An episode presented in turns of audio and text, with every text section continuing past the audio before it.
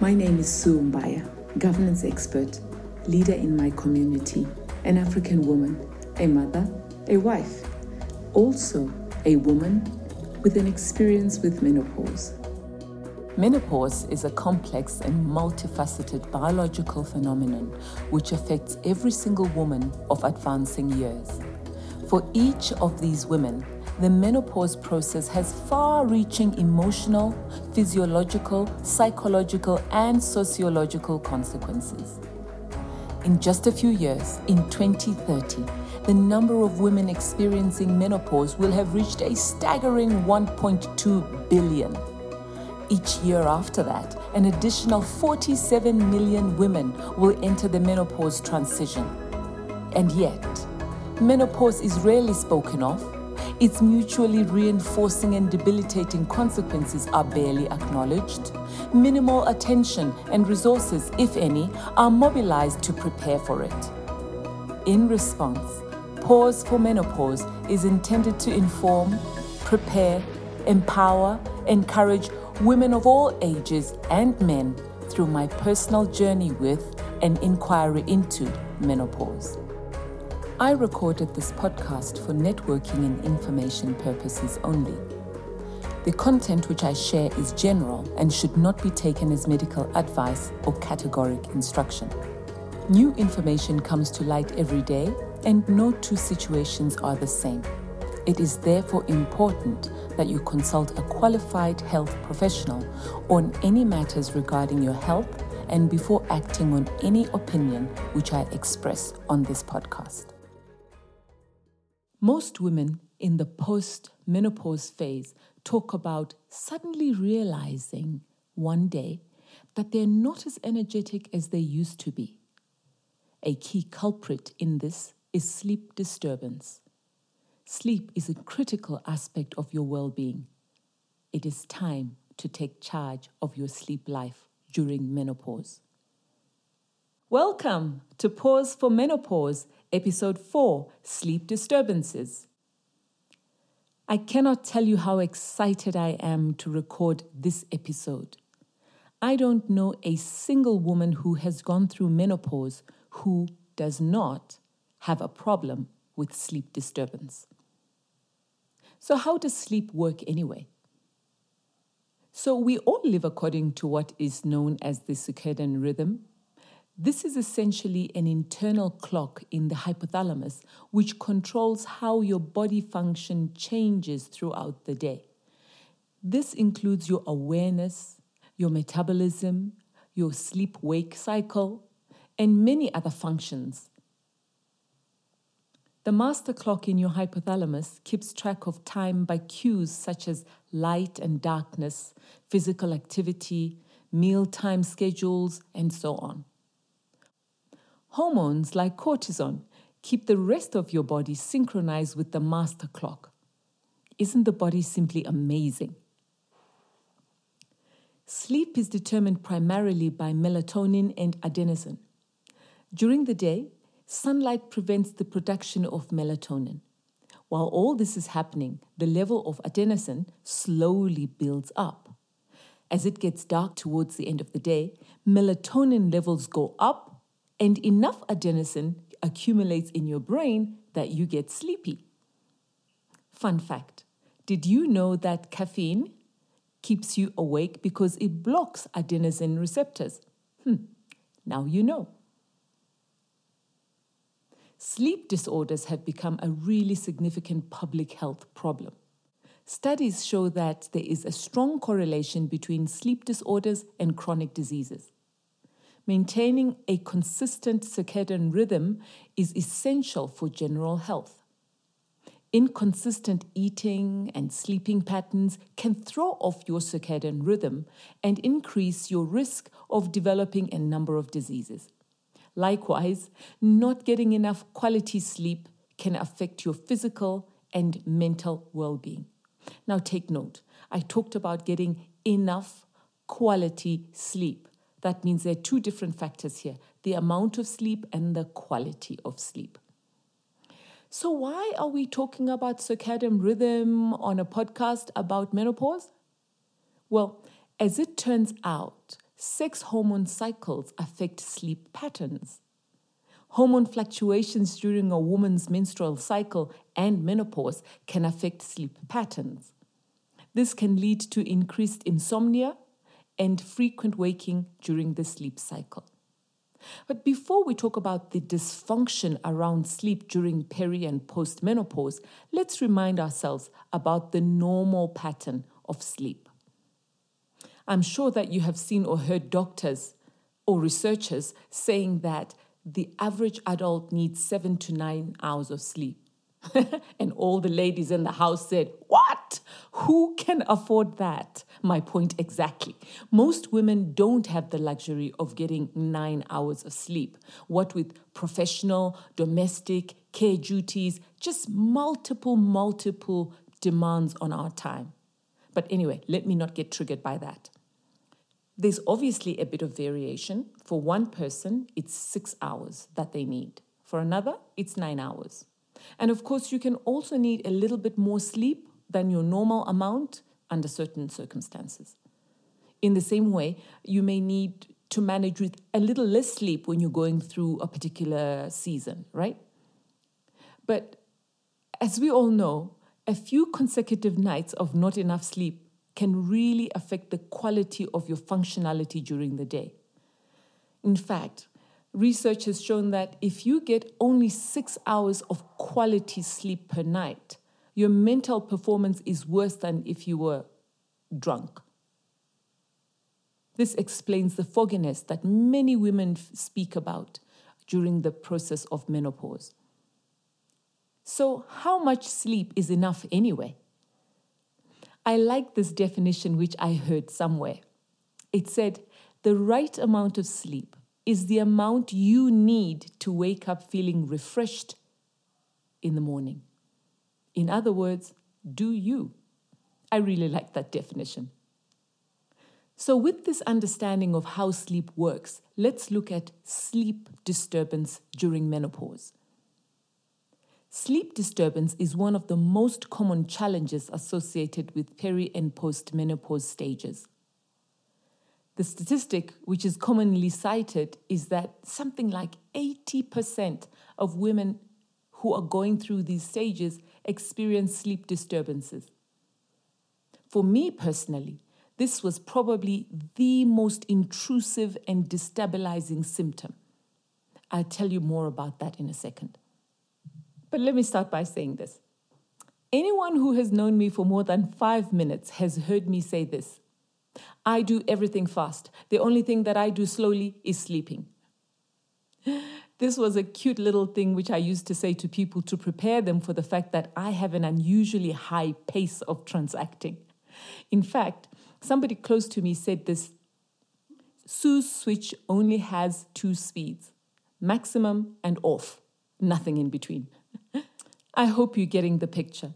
The point is, this was the context of my encounter with sleep disturbance during my menopause journey.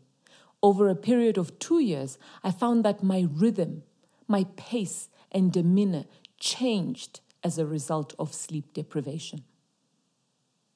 Now, remember, my mantra has always been that the only thing that I do slowly is sleeping. Well, it became a self fulfilling prophecy. Falling asleep became a real problem. I tried all kinds of tricks, counting backwards from 100, listening to meditation recordings, sleep music, noise for the nighttime, uh, white noise, uh, you name it, I tried it all. Very few of them were effective in helping me to fall asleep quickly. On many nights, it would take me over an hour for me to fall asleep. And I actually had a few nights when it took me two or three hours even to fall asleep. My mind would literally jump from issue to issue, from project to project, from problem to problem. Same with waking up. I've always woken up at a regular time for whatever season I'm in. In fact, you could set your alarm clock by my waking time. When I did set an alarm, it would wake me up instantly at the first beep. All of this changed. I gradually found that I needed an alarm clock to wake me up more often. And with time, I even did the unthinkable. I would snooze for that extra 10 or 15 minutes after the alarm.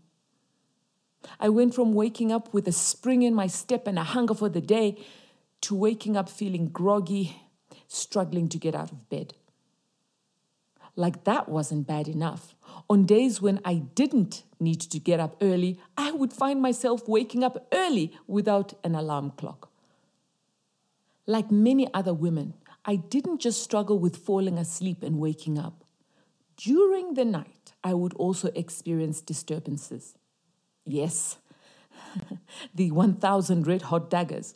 And in case you haven't listened to the podcast on hot flashes, that's my name for hot flashes. But that's not all. The multiple trips to the toilet. I remember one particular week, I went to the bathroom four times a night for most of that week. After this, I came up with a plan. I mean, you have to innovate, right? You can't just keep doing the same thing.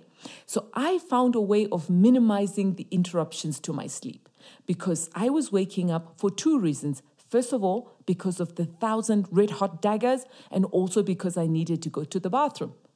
So I came up with this plan. Whenever I was woken up by the thousand red hot daggers, I would go to the toilet as well. Efficient, right? I literally cut in half the number of times that I was needing to wake up. I feel quite proud of myself for that innovation. And then, of course, there were nights when I would find myself wide awake in the middle of the night. What's that all about? Well, it turns out that insomnia is a common challenge in peri and postmenopause along with a whole host of other challenges like restless leg syndrome, sleep apnea, and a bunch of other things. This is because during these stages, women begin to deposit fat differently in their bodies. A woman's pattern of depositing fat becomes very similar to a man's pattern. And in the other episodes of this podcast, I have said that we start to shift weight from our hips and our bums, where we like the weight to be, and it moves to our belly area, just like a man deposits his fat. Anyway, this new distribution of fat in a woman's body means that she is more likely to develop obstructive sleep apnea another reason for waking up in the middle of the night. In addition, if you are menopausal or perimenopausal, lack of sleep will primarily be caused by your changing hormone levels. If it continues, the research shows that poor sleep has a cumulative effect, leading to a long list of health concerns. Now, promise me that you won't fall asleep as I go through this list. Reduced attention, alertness, concentration, and reasoning capacity. More viral bacterial infections. I mean, your immune system doesn't function really well without enough sleep, right? Impaired memory. Very interesting that memory consolidation is said to happen during sleep. I didn't know that. Aged skin. You see, fine lines, saggy, drooping, and blotchy skin can be made worse by lack of sleep. Increased belly fat. Why increased belly fat? Because of not enough sleep? Well, it's because of changes in appetite hormones, ghrelin and leptin. Ghrelin is the hunger hormone. It stimulates appetite and also promotes depositing of fat. During menopause, ghrelin levels go up. Leptin, on the other hand, is the hormone which tells your brain when you are full so that you know it's time to stop eating. Well, guess what happens during menopause? Leptin levels drop. Ah, it's a setup. It's almost as though everything conspires against a woman's figure during menopause. So, what are the health concerns? Anxiety and depression, hypertension, or high blood pressure, cancer, heart disease, diabetes, and other chronic health issues, lost sex drive. Aha! Look at you. I got your attention with that one, didn't I? Well, I mean, it really shouldn't be a surprise that a woman who has failed to get a good night's sleep in weeks doesn't feel sexy and doesn't feel like she's ready to have some fun.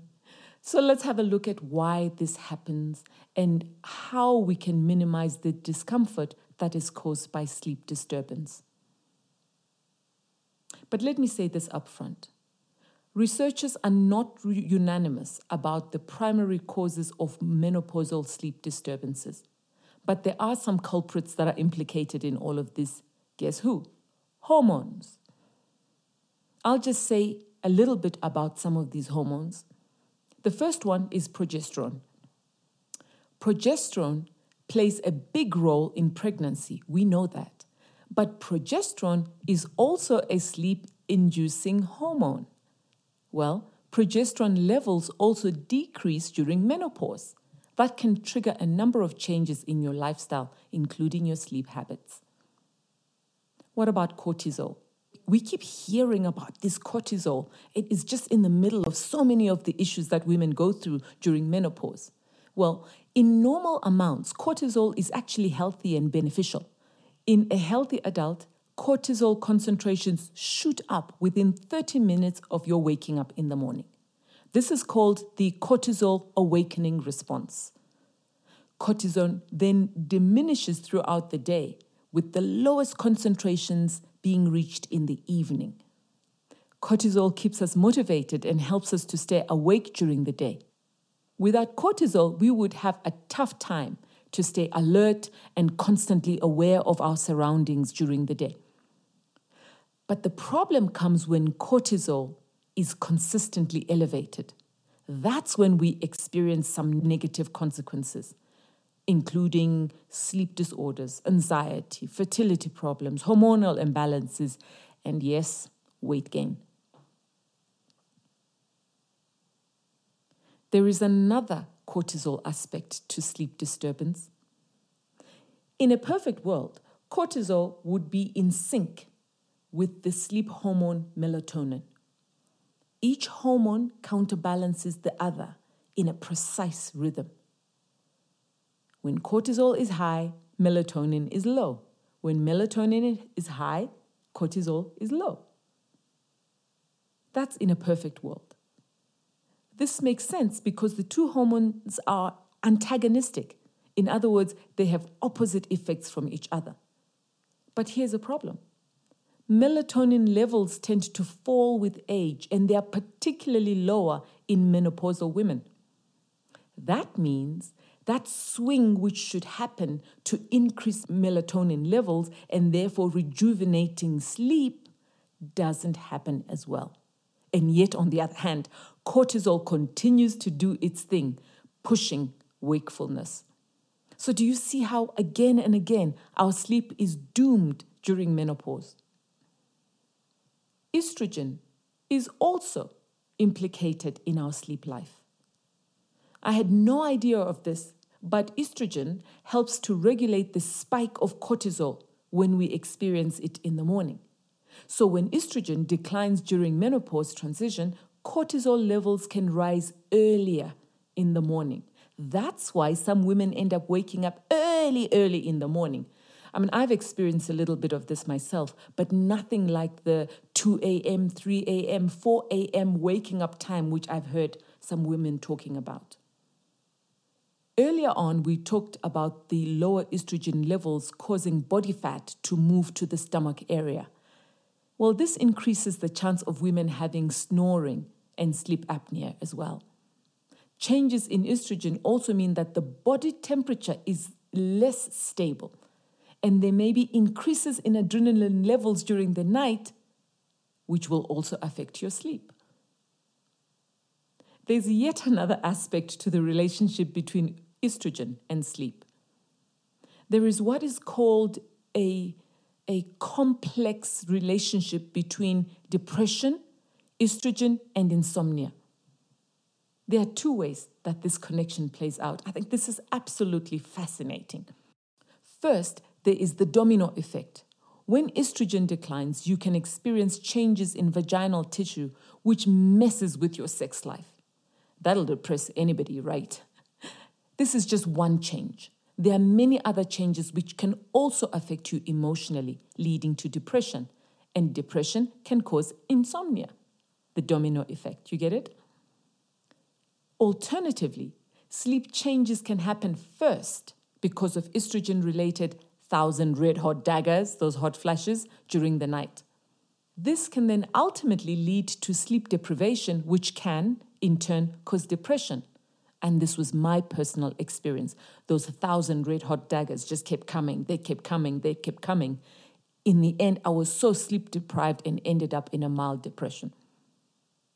If this keeps happening, you may even feel apprehensive or anxious about sleep, making the whole cycle even worse. I've heard of women who actually dread bedtime because they're so worried about whether or not they're actually going to be able to fall asleep.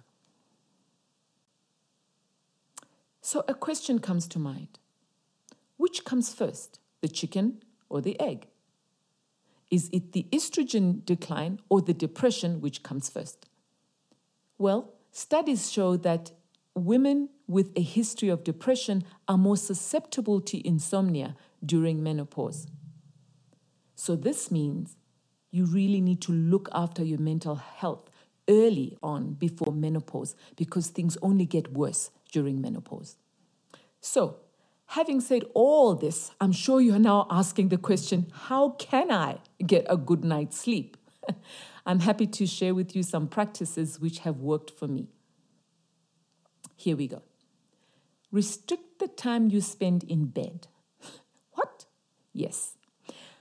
While it is important to keep regular hours, I mean, it's really good to have a regular bedtime, right? But one of the worst things that you can do is to force yourself to get into bed before you are ready and then spend hours tossing and turning or staring at the ceiling. Go to bed when you are ready to sleep. Otherwise, your body will subconsciously associate the bed with a place where it doesn't sleep. Now, what I, am not saying is that you should keep watching TV or keep hacking away at your laptop keyboard until the sleep arrives, because it probably won't arrive. What I'm saying is that you have to be more deliberate about the structure of your day. Gradually taper down the stimulants, the stress inducing activities as you go towards bedtime. In other words, you deliberately prepare yourself for sleep. So that was the first point about restricting the time that you spend in bed and limiting the time you spend in bed to actually sleeping. The next point is that you should try to maintain a regular circadian rhythm. This is really, really important. I've seen a couple of articles which actually say that you should keep a regular sleep schedule throughout the week. Now, many of you are not going to like what I'm going to say now, but please remember, it's not me saying this, it's those wonderful scientists of ours. But uh, there is a little bit of logic to it. I've read that you shouldn't sleep more than one hour extra on weekends. And because if you do that, you throw off your sleep schedule. But seriously, though, I found this to be true for myself. I found that I was doing best when I kept regular sleep hours supported by a regular sleep hygiene practice. So on weekends, even though I kept the same sleep hours, the quality of sleep was better because of slightly reduced levels of stress and improved focus on the sleep hygiene practice. So think about that. The other point that I want to share with you is this issue of good sleep hygiene. Let me talk to the younger women for a moment. These recommendations, which I'm about to give, apply to you too. It's never too early to start practicing good sleep hygiene. Consider starting early before you are set in your bad nighttime habits. This is really, really important. So, what does good sleep hygiene look like? Well, for me, uh, this is what I found. It's really important to spend less time on electronic entertainment after dinner time. Read a book and call it a day before midnight rather than watching TV series all the way until 2 o'clock in the morning. Reduce the light in the room as much as possible. Dim it down as much as you can. Bright light will mess up your sleep inducing hormones. Take a hot shower, followed by stretching and breathing exercises before you get into bed. Use the time to reflect on your day and repeat those self affirmations if you have them. Drop off all the distress of the day before you get into bed. If you must use your electronic device in these last few hours before bed, then enable the setting which reduces the intensity of blue light on your screen. Well, that brings us to the end of this Pause for Menopause episode on sleep disturbance. Who would have ever thought that sleep is such a complex endeavor?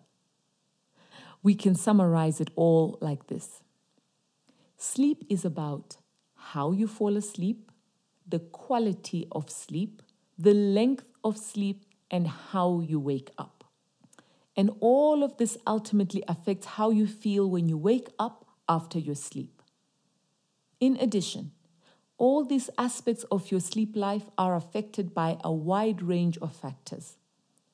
I hope this episode has empowered you with the information that you need to take charge of your sleep life during the stages of menopause. Thank you for pausing for menopause.